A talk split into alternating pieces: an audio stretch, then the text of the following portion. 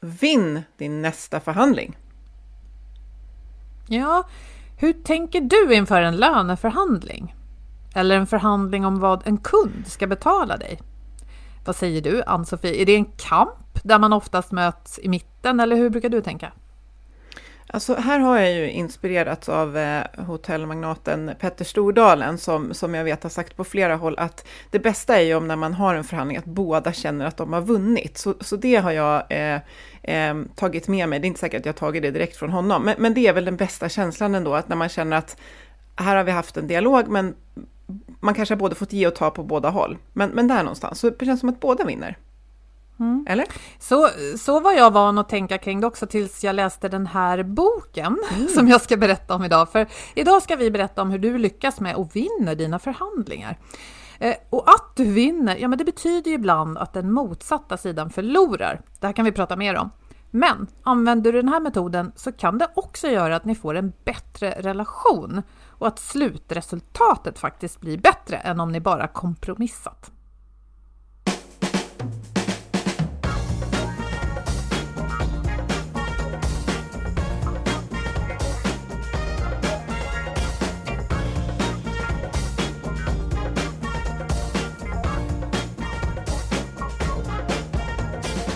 Och det du lyssnar på det är Health for Wealth och sedan 2016, i poddande stund nästan sju år, har vi poddat om hälsa på jobbet eftersom människor som mår bra kan prestera bra. Ja, och för att må bra, ja då behöver vi goda samarbeten, rätt resurser, handlingsutrymme och trygga ledare som har tid att leda. Och I podden så tar vi ett helhetsgrepp på hälsan på jobbet och vi är Ann-Sofie Forsmark, jag är hälsostrateg, ledarskapskonsult och driver organisationen Oxigroup. Och Boel Stier, kommunikationskonsult. Varje vecka delar vi inspiration, idéer och tips för ett bättre och mer hållbart arbetsliv. För dig som är chef, ledare, jobbar med HR-frågor och alla medarbetare såklart. Alltså det här, jag ser fram emot det här samtalet för jag känner att här är det potential för stort lärande för mig. För du har läst och fördjupat dig i en bok som handlar om förhandling och den vill du prata om, eller hur Boel? Det stämmer eh, och jag vill tacka min man Mick som tipsade mig att läsa den här boken. Den heter Never Split the Difference Negotiating as if your life depended on it. Lite rolig titel. Den är skriven av Chris Voss. Han har varit förhandlare för FBI och lyckats lösa upp gisslan och kidnappningssituationer där liv står på spel. Och när man läser så Eh, ja, han, han, har inte alltid lyckats heller, kan jag tillägga. Men ofta. Ah. Mm. Wow, det här går ju stick i stäv med Eh, alltså det här, så här, välja sina strider, det var, det var inte så här, översättningen av den här titeln. Och, och så tänker jag så här, okej, okay, jag vet ju att man kan lära mycket av, eh, i många andra fall, till exempel Navy Seals, liksom, kan, man, kan man eh, lära mycket om det här, till exempel psykologisk trygghet. Så här blir det intressant om förhandling från mm. sådana här kidnappningssituationer kan hjälpa mig i vardagen. Ja, men, eh, men okej, okay, för eller under läsning av boken eller tidigare, hur, hur bra har du varit på att förhandla? Mm. När jag ser tillbaka så inser jag ju att i början av livet var jag usel. När jag fick eh, min första lön tror jag, eller en av de första, jag menar då fick jag ett kontrakt som, där det redan var utskrivet med en lönesumma klar och jag tittade på den och tänkte jaha, det är det här jag får och så skrev jag på. Samma sak första gången jag tog ett banklån, då frågade jag banken vad kommer det att kosta? Och så sa de så här mycket. Jaha, sa jag och skrev på. Eh, mm. Och sen var jag lite sur när jag insåg att herregud, man ska ju förhandla. Men det där måste man ju också lära sig att man ska. Att det är okej okay att det är liksom förväntat av motparten. Eh, och jag tror inte att jag är någon pangförhandlare idag, men jag har blivit väldigt mycket bättre. Och efter att mm. ha läst den här boken så ser jag faktiskt fram emot nästa tillfälle jag ska förhandla. Hur är det med dig då, Annie? Hur är du med förhandlingar? Eh, jag noterar att jag ska läsa boken. Nej, men jag, jag, tror att jag är nog inte så bra faktiskt, för jag tror att jag eh, kör över. Eh, och det är ju inget kul sätt att, att vinna förhandling på. Eh, eller så ger jag upp liksom alldeles för tidigt. Så att jag, nu är jag väldigt självkritisk, för jag, jag kanske, nej jag tror verkligen att jag behöver utvecklas inom det här, för jag tror att, som sagt, jag också abdikerat alldeles för tidigt, där jag borde ha eh, stått på mig en ganska, ganska nyligen situation där jag ska ta lite hjälp av det här, där min eh, dator har blivit väldigt dåligt behandlad av de som jag köpte den av. Så att jag tänker ta med mig det eh, som jag står inför att bråka om där, eh, som lite stöd under det här eh, eh, avsnittet. Ja, men vad kul. Eh, jag tror att vi alla har en del att lära här och sen är ju varje situation ny och bara för att man läser en bok betyder inte att allt blir bättre. Man måste ju träna också, men därför kan det vara bra att ta till sig lite ny kunskap och sen tänka nu, nu ser jag fram emot nästa tillfälle. Och den här eh, Chris Voss som författaren heter, han är väldigt tydlig med att en framgångsfaktor det är att ditt främsta fokus ska faktiskt vara att lyssna. För ofta kan man komma till en förhandling och man har fullt i huvudet av sina argument och tänker att jag ska säga det här, jag ska säga det här, jag ska säga det här. Eh, och så glömmer man att lyssna. Men alla människor i alla situationer vill bli förstådda och lyssnade på. Och den insikten kan du använda till din fördel. Mm. Så det är inte... Och det här tycker jag är intressant. Du och jag, Ann-Sofie, vi har läst massor med böcker och pratat med massa intressanta människor om psykologi och mänskligt beteende. Så det här känner vi ju igen. Mm. Och det handlar verkligen. alltså inte... Och, och, så tror man kanske att ja, men förhandling, där ska vi vara rationella och den med bäst argument vinner. Men det är inte så. Så du vinner inte med rationalitet. Du vinner inte med att ha fokus på dig själv. Ha fokus på den andra så att du kan förstå den, säger han. Mm, och det här känns ju väldigt betryggande för det stämmer ju så väl överens med hur vi människor fattar beslut. Det är ju inte eh, det rationella utan det är ju känslor. Och eh, för att komma åt känslor, då är det ju dina känslor i det här fallet som jag behöver sätta mig in i och förstå. Så att det här med att man ska lyssna låter ju väldigt rimligt. Men eh, okej, okay, finns det någon liksom, så här gör man, hur gör man? Ja, men det gör det absolut. Mm. Och först några saker att ha med sig då. Så ta det lugnt. Det understryker han flera gånger. Den andra vill bli lyssnad på och stressar du, då kan det kännas som att du kör över din motpart. Så det är inte bra. Eh, och tid är också bra. För tid får vi ju när vi tar det lugnt. Tid är också bra för att du kan få mer information och den som vet mest vinner. Du får mer mm. information mm. om den här motpartens då, drivkrafter. Och sen ett annat sånt där allmänt råd, det är att vara öppen. För du har förstås en bild av hur det här samtalet kommer att gå till och vad din motpart har i åtanke, men det kan visa sig många gånger att verkligheten är lite annorlunda och försök att ha ett öppet sinne helt enkelt. Jag tänker också på där adaptivitet, att så här, potentiellt kommer den här personen att svara så här eller åt det här hållet eller åt det här hållet, då är jag beredd på olika liksom, scenarion. Eh, så. Så att, men, men ska man inte alls ha en egen agenda med sig? Jo, det ska man. Men vi kommer lite senare till eh, konkreta exempel kring löneförhandling till exempel. Och då är det så här att grundtipset är faktiskt att du ska låta den andra säga en summa först. Och en, upp, liksom en uppenbar anledning är att det kan vara så att han eller hon faktiskt tänkte säga någonting mycket högre än vad du trodde. Have catch yourself eating the same flavorless dinner three days in a row? Dreaming of something better? Well, hello fresh is your guilt free dream come true baby. It's me, Gigi Palmer. Let's wake up those taste buds with hot juicy pecan crusted chicken or garlic butter shrimp scampi. Mm. Hello fresh. Stop dreaming of all the delicious possibilities and dig in at HelloFresh.com. Let's get this dinner party started. Life is full of awesome what ifs and some not so much, like unexpected medical costs. That's why United Healthcare provides Health Protector Guard fixed indemnity insurance plans to supplement your primary plan and help manage out of pocket costs. Learn more at uh1.com. Jewelry isn't a gift you give just once. It's a way to remind your loved one of a beautiful moment every time they see it. Blue Nile can help you find the gift that says how you feel and says it beautifully with expert guidance and a wide assortment of jewelry of the highest quality at the best price. Go to BlueNile.com and experience the convenience of shopping Blue Nile, the original online jeweler since 1999. That's BlueNile.com to find the perfect jewelry gift for any occasion. BlueNile.com. Och har du ja. då sagt först, då sitter ju du i en sämre sits helt enkelt. Så att grundtipset är att den, den andra börjar. Men eh, ja, så en agenda ska du absolut ha. Men kom ihåg det här att den som vet mest vinner. Alltså, det finns ju säkert anledningar till att din motpart skulle kunna möta dig, inte bara halvvägs, utan 100 procent.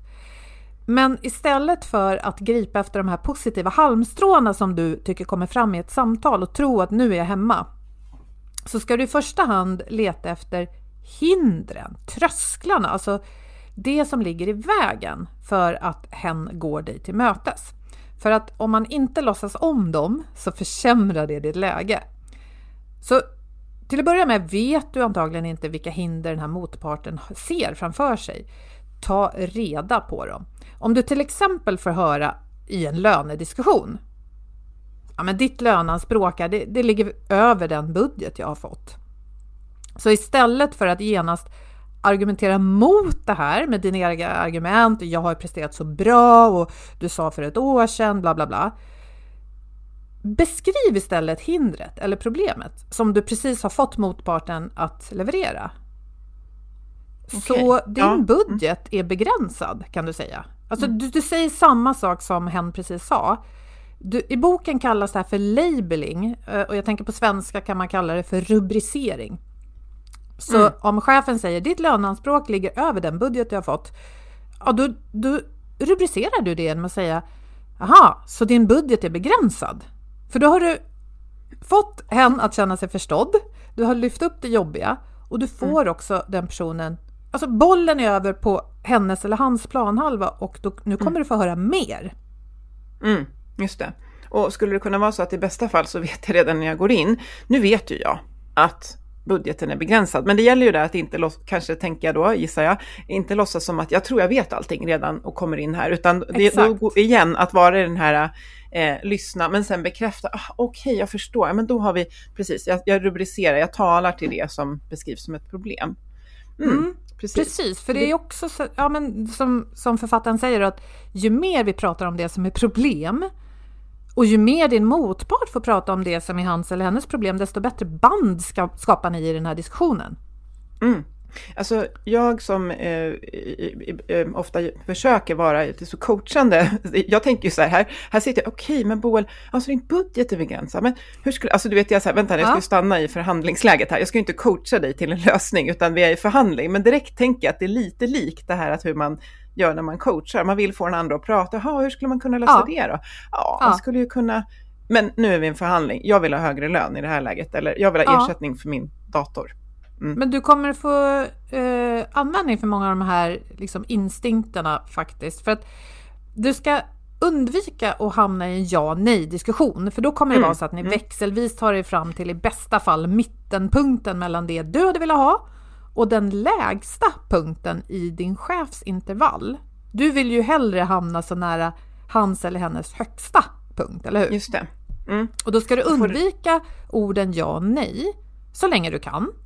Mm. Genom då att rubricera det som hen beskriver som problem och också genom att spegla din motpart. Mm. Och det gör du säkert när du coachar redan. Mm, man för, precis, mm. man försöker, då handlar det mycket om, eh, precis, man använder alltså semantik och, och kropp, kroppsspråk. Mm. Och, och försöka och känslor, att vara med upp och ner i känslor. Mm. Ja, och här eh, menar författaren framförallt med spegling att du ska repetera de tre senaste orden, eller de tre senaste, eller viktigaste orden som den andra nyss sa.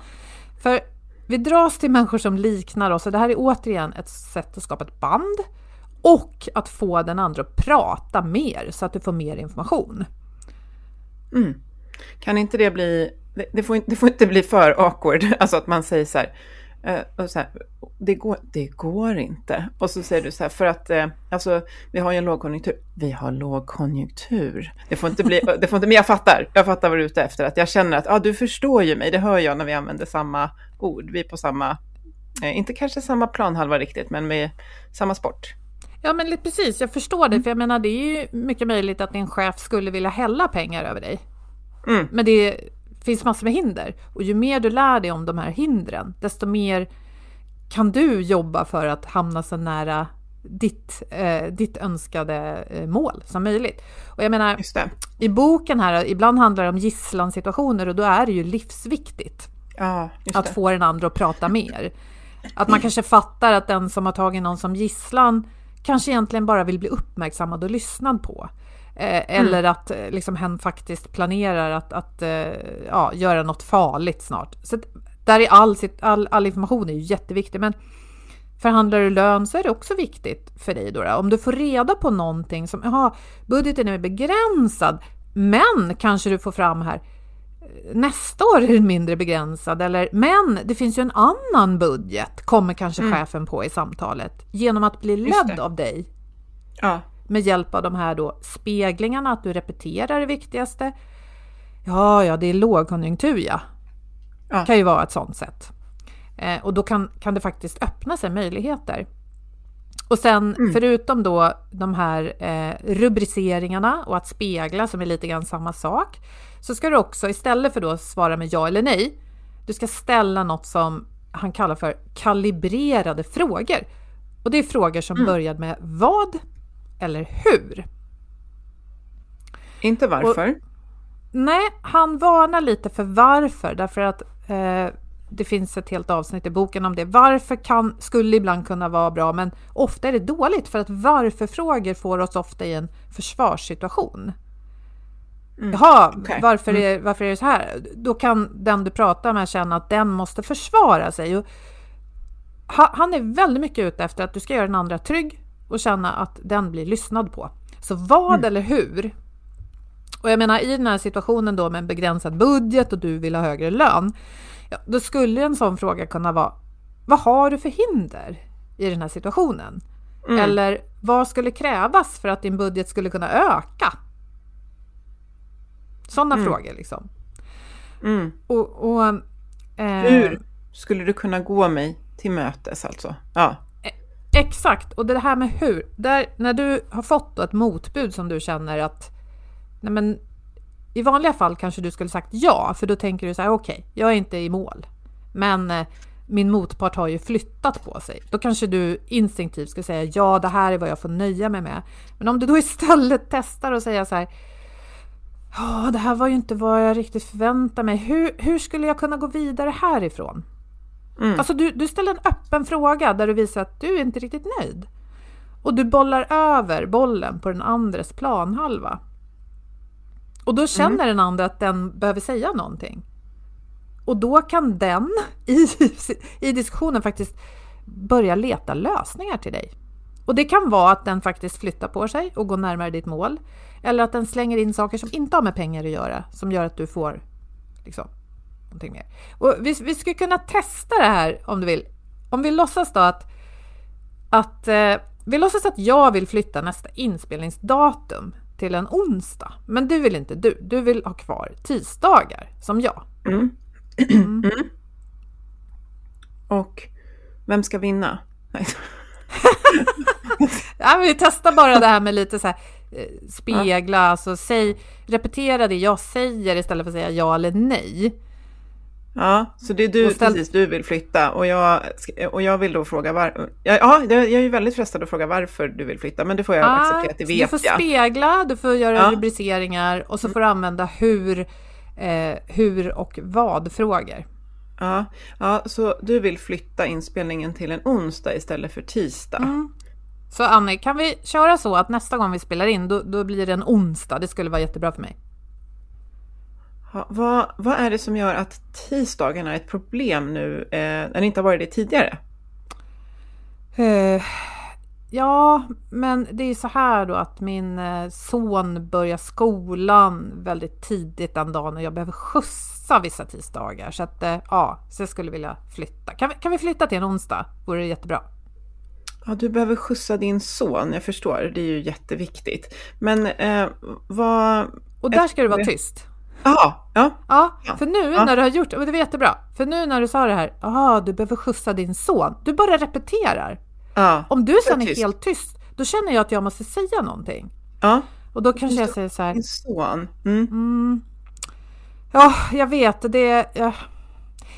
Sen är det ju så här att jag skulle ju kunna be min man också, men ja. Det är ju det. Skulle... Och då började jag tänka på att det fanns en ja. annan lösning. Ja, så vi, det kanske räcker så här, men att du speglar ja. och ställer hur och vad-frågor och, och, bollar över bollen på min planhalva. Det är en jättebra grej. Mm. Ja, så, jag fattar. Jag fattar grejen. Man får eh, nog, det är nog, som med det mesta, någonting man får öva på för att man gärna alltså blir jag irriterad här så är ju risken att jag bara, men alltså. Men varför säger du sådär Ja, när vi ändå kommer... Ja, Mm. ja exakt. Mm. Men det Men vinner man jag, inget jag på. För då, tänker, för mig funkar det att tänka att jag ska coacha dig fram till att komma på en lösning som gör att jag får min Ja. tisdag. Exakt. Och- något som är intressant med den här eh, författaren, han, alltså vi lever ju i en konsensuskultur i Sverige. Vi tycker att när vi kommer överens, när vi möts på mitten är det bra. Och jag ska inte säga vad som är rätt, men han säger så här, när vi möts på mitten, då är det som att vi har en vit sko och en brun. Det blir liksom ett mischmasch som ingen är nöjd med. Du ska köra Ah. på och, och du ska köra på tills du når ditt mål. Mm. Jag fattar. Och då, ja, om man tänker zoomar ut och tänker altruistiskt så tänker man att om alla, alltså precis att det inte ska bli så här varken hackat eller malet så är det så här om jag får vinna fem och förlora fem då blir det liksom, jag vill ha vita skor, är fem fall blir det bruna skor, i fem fall vita skor, men det blir inte brunt och vitt. Det här är min Nej. tolkning av det du sa nu. Ja, men hur som helst så tänker jag att det kan eh, i alla fall stärka oss som tycker det här är lite jobbigt. Ja, Att kämpa på och tänka att vi ska nå vårt mål och det kan vara värt att testa. Ja, jag är ju så agiterad över den här situationen då, där jag har lämnat in en dator eh, och, och det går inte på garantin, det accepterar jag. Tydligen så får man inte hälla kaffe på sin dator, jättekonstigt, men det får man inte göra. Men däremot så om man då erbjuder att hjälpa och sen glömmer bort datorn i 20 dagar utan att återkoppla till kunden, då upplever jag att det har skett eh, en trogen kund, det här är min tredje dator som jag köpt hos dem på liksom 12 års tid. Och jag tänker nu att jag skulle behövt ta med mig det här fråge vad, hur, eh, Mm. och stått där och varit lite tyst, fast nog sett väldigt arg ut. Alltså, jaha, så ni kan alltså inte hjälpa mig trots att du precis sa, alltså, sa, du sa att problemet låg hos er, det är ert fel, men ni kan alltså inte göra, eh, du säger att ni kan inte göra någonting för din Alltså att jobba med de här frågorna, att så vara tyst och bara stå där Ja, och vänta. Ja. Så. jag tror Mm. det precis. För det kan ju vara en så här hård skiljelinje då. Om du har sagt att du har hällt kaffe eh, i datorn och så, ah, det får man inte, det, är liksom, det kan de aldrig ta ansvar för. Då kan det ju vara så att du är rökt. Eh, så där kan man ju säga att du hade behövt ha mer information. Ja, då att de sa, vet du vad, det här är, ta tillbaka datorn på en gång och här är tips på vart du kan lösa den. För det har jag nu gjort och det tog tre dagar för den aktören att, att laga datorn. Hade jag vetat det så hade den här agenten nog inte hållit på datorn i 20 dagar. Och det var ju där felet skedde. Jag bestrider ju inte att de inte lagar den, men jag vill ju på något sätt så här, förstår ni problemet för mig här, trogen kund, i så, ja. Men jag, jag tar verkligen med mig, jag ska gå tillbaka och testa det här. Ja, och jag tror det här att våga vara tyst när man har antingen speglat, repeterat vad de sa, eller bara eh, säga en vad eller hur-fråga. Alltså hur ska, hu- hur ska jag kunna gå vidare nu? Det är en ganska bra fråga. Ja, hur ska jag gå? Ja. Var tyst är inte en av mina in- styrkor, men jag ska öva. Mm. Jag vet, samma här. Ja, men det, vi måste träna på det här, Ann-Sofie. Ja, yes. Men sen en, kanske det mest intressanta i hela boken tycker jag. Det är att du ska börja se ordet nej från din motpart som någonting bra. Right. Hur, hur, hur då? Ja, eller hur? Det undrar man ju. Ja, men så här. Om du säger jag vill ha 6% löneökning och så drar du dina argument som du brukar och så säger chefen nej, det är för mycket eller bara nej. Ja, då tänker du kanske ja, nu är det kört.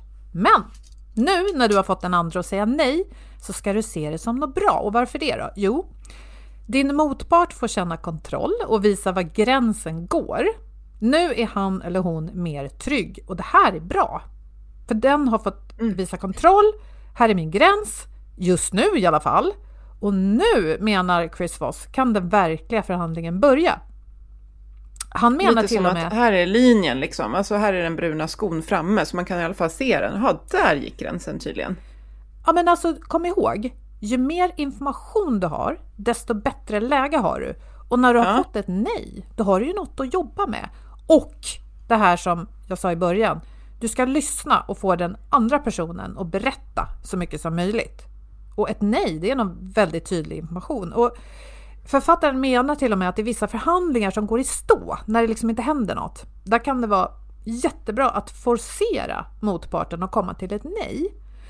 Till exempel att man kan skicka ett mejl i en förhandling som aldrig liksom rör på sig. Där ämnesraden är så här. Har du gett upp på den här förhandlingen?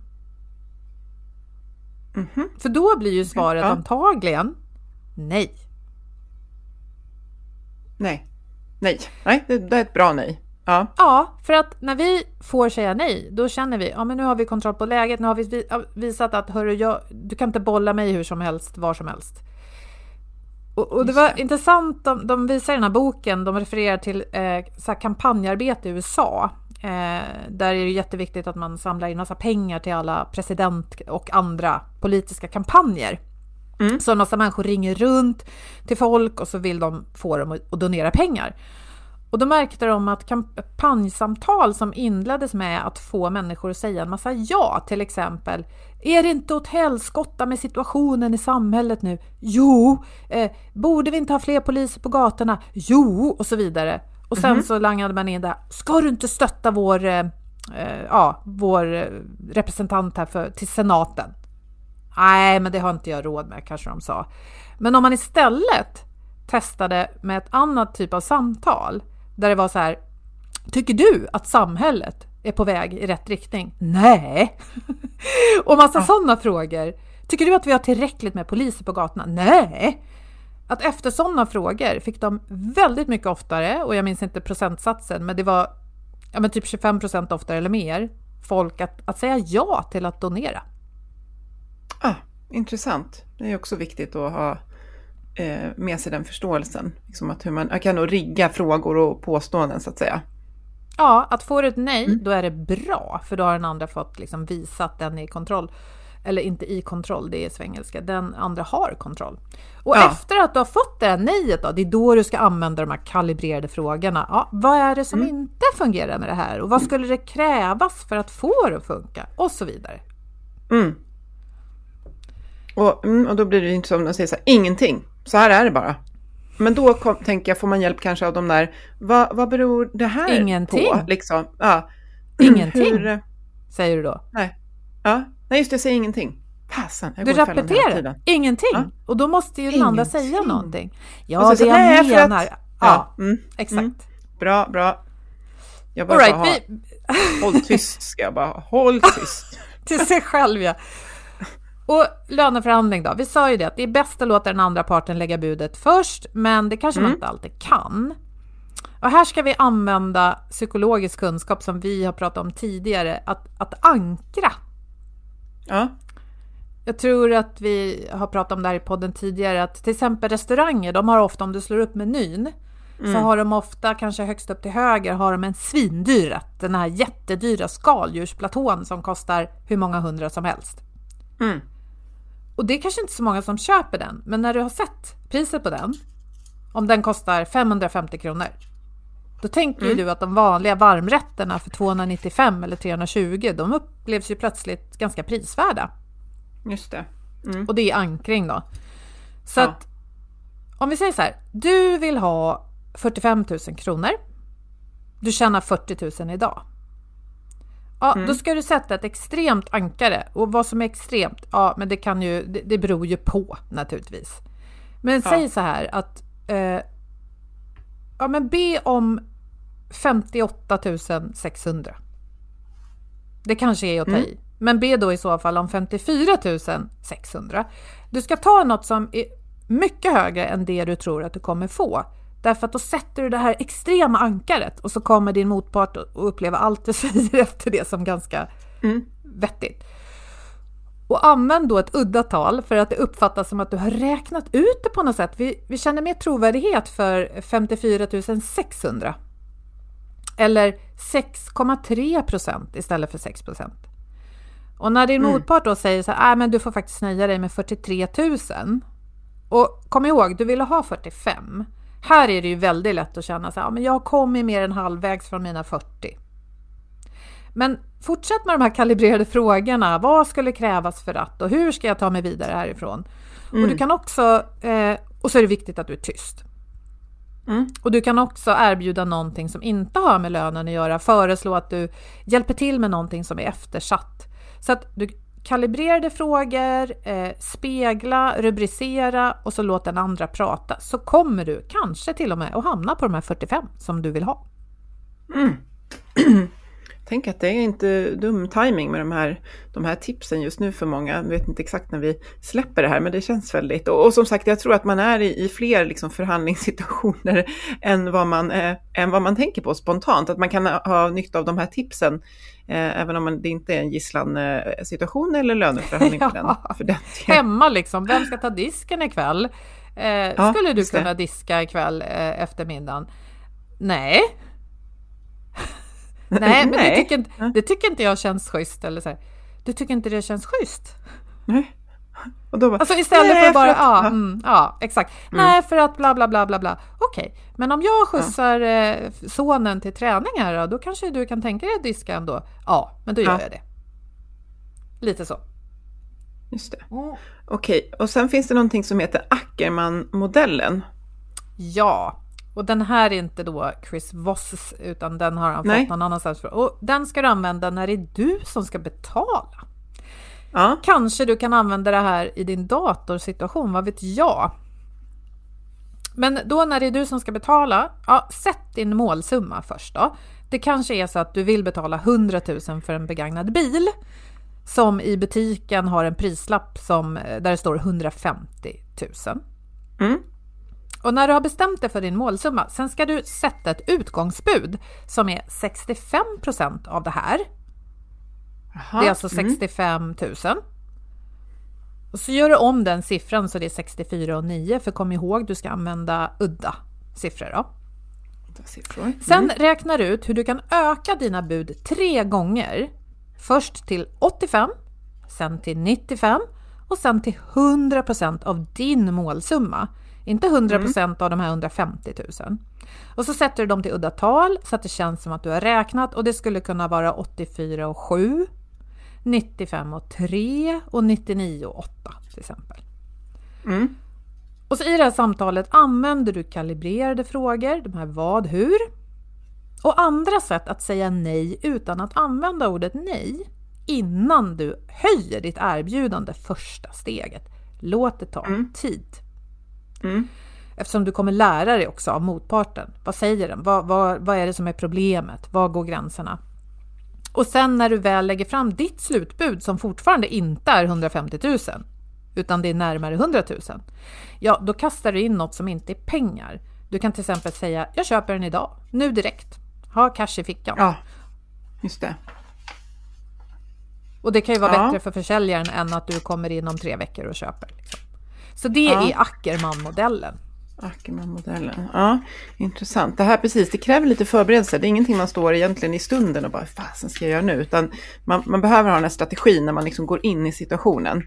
Eh, och, och har Ja. tänkt till. Och, ja, Men det är det här då när du ska köpa något, då behöver du räkna ut de här siffrorna. Men annars säger han ju att du ska egentligen fokusera mest på att lyssna och inte så mycket på dina argument. Ackerman-modellen motsäger det lite grann, men om du tränar in siffrorna så har du dem. Liksom.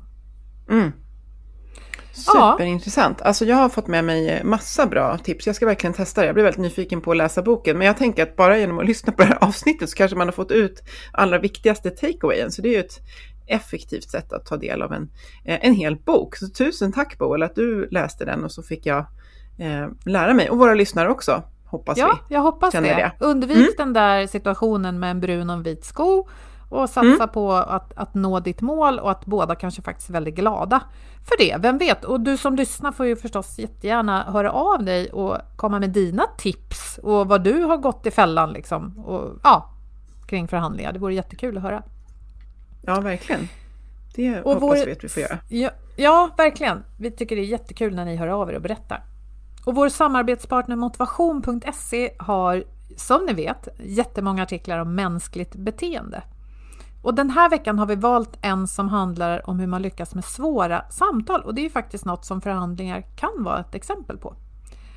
Och den här texten understryker vikten av det som Chris Voss skriver i den här boken, att ta det lugnt, fokusera på den andra och ställ många frågor. Vi lägger en länk till den här artikeln där du lyssnar just nu. Och med det så tackar jag dig Boel och vi tackar våra samarbetspartners Motivation.se och Agda Media för produktionen. Följ oss som sagt gärna och snacka med oss på LinkedIn och gilla våra inlägg och säg hej till oss så hörs vi om en vecka igen. Må så gott, hej då! Hej då!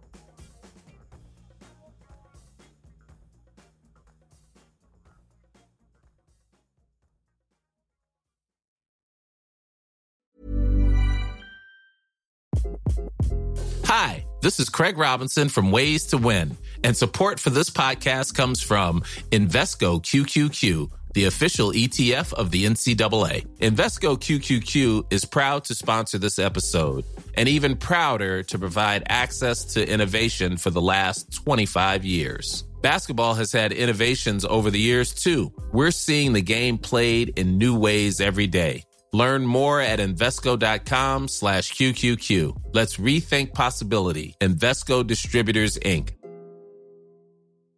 Planning for your next trip? Elevate your travel style with Quince. Quince has all the jet setting essentials you'll want for your next getaway, like European linen, premium luggage options, buttery soft Italian leather bags, and so much more. And is all priced at 50 to 80% less than similar brands. Plus, Quince only works with factories that use safe and ethical manufacturing practices. Pack your bags with high-quality essentials you'll be wearing for vacations to come with Quince. Go to quince.com/pack for free shipping and 365-day returns. Mom deserves the best, and there's no better place to shop for Mother's Day than Whole Foods Market. They're your destination for unbeatable savings, from premium gifts to show-stopping flowers and irresistible desserts. Start by saving 33% with Prime on all body care and candles. Then get a 15-stem bunch of tulips for just $9.99 each with Prime. Round out Mom's menu with festive rosé, irresistible berry chantilly cake, and more special treats. Come celebrate Mother's Day at Whole Foods Market